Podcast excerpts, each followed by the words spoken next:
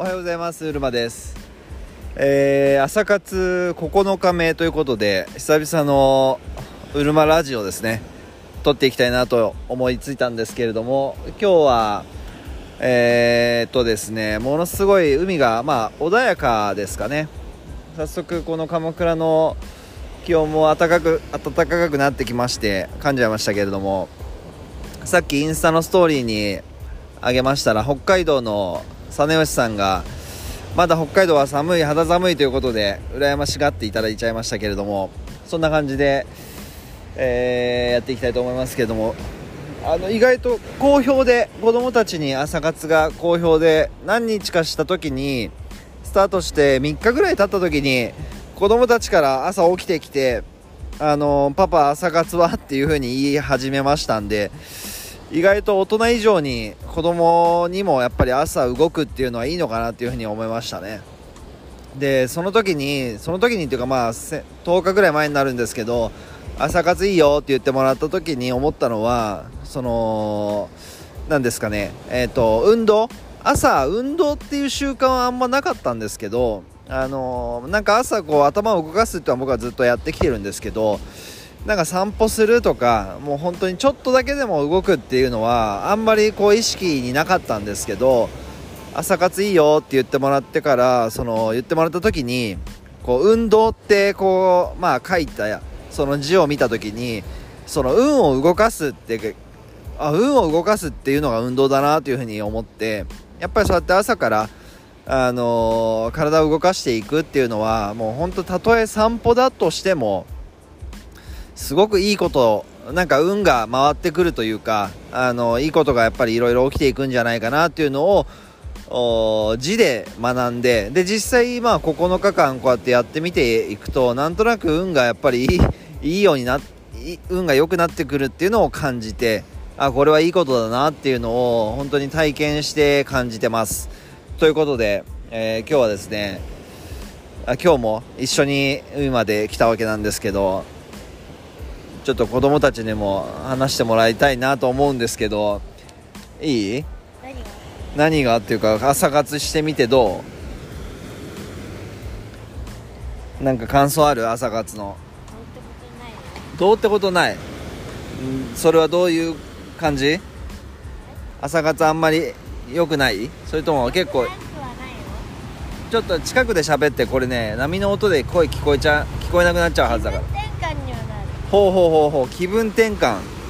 どういう気分になるの？え？わかんない。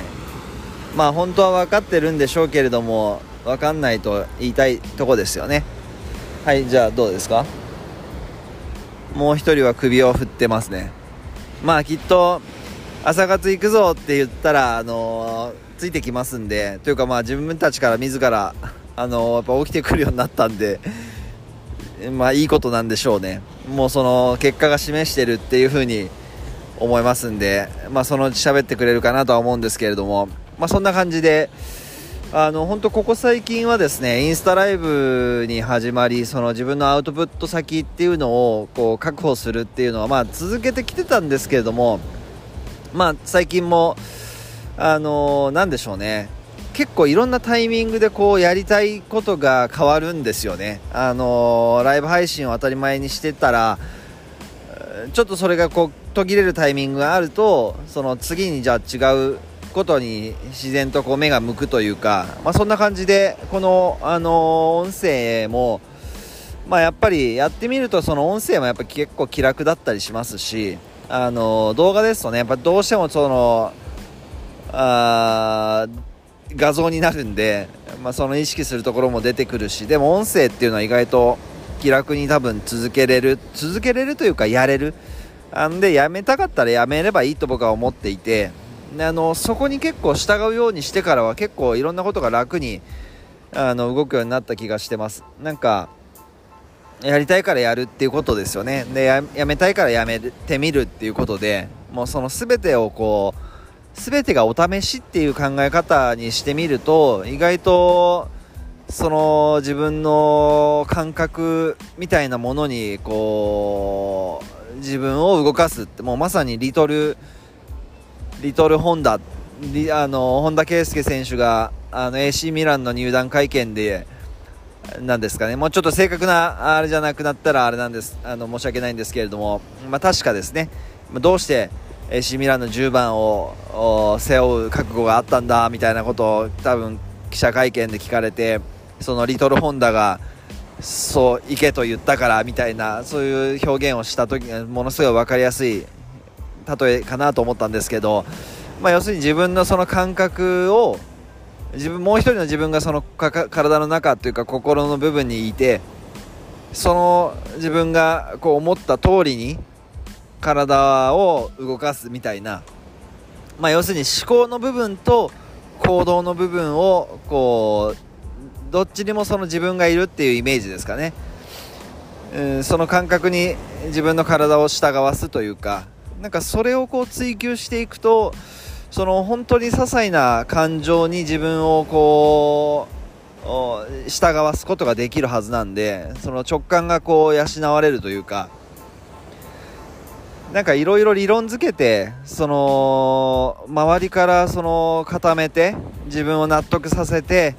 準備を整わせていざやるみたいなことではなくあこれは学んだ方がいいなとかこれはやめといた方がいいなとかこれは行くべきだなとかそれの感覚をそのまま大事にするみたいな要するに自分が一番最初に信じたこととか自分が一番最初に感じたことを自分自身が信じ抜くっていうことだと思うんですね。でそれに合わせてもその行動を伴わせるっていうのはもう後からの話なんででそこでやっぱりあのいろんな理由をつけちゃうんですけどなるべくその理由付けそこの言い訳をもう排除していくというかもう手放すってよく言われますけどもまさにそういう感覚でとりあえずあのー、やってみるっていうことがもう非常に重要なんじゃないかなってもう最近は改めて思いますね。なんかそれが結局行動量を上げるし行動速度も上げるし行動力自体を高める方法かなというふうに思うんでなんかそこの行動量と結果っていうのはやっぱり比例するって思うしその行動量と結果が伴えば行動量とその結果が伴うっていうことはその変化の量が増えるってことなんでやっぱり変化の量こそ、まあ、価値だということで、あのー、今日は終わりにしたいと思いますということで大きく、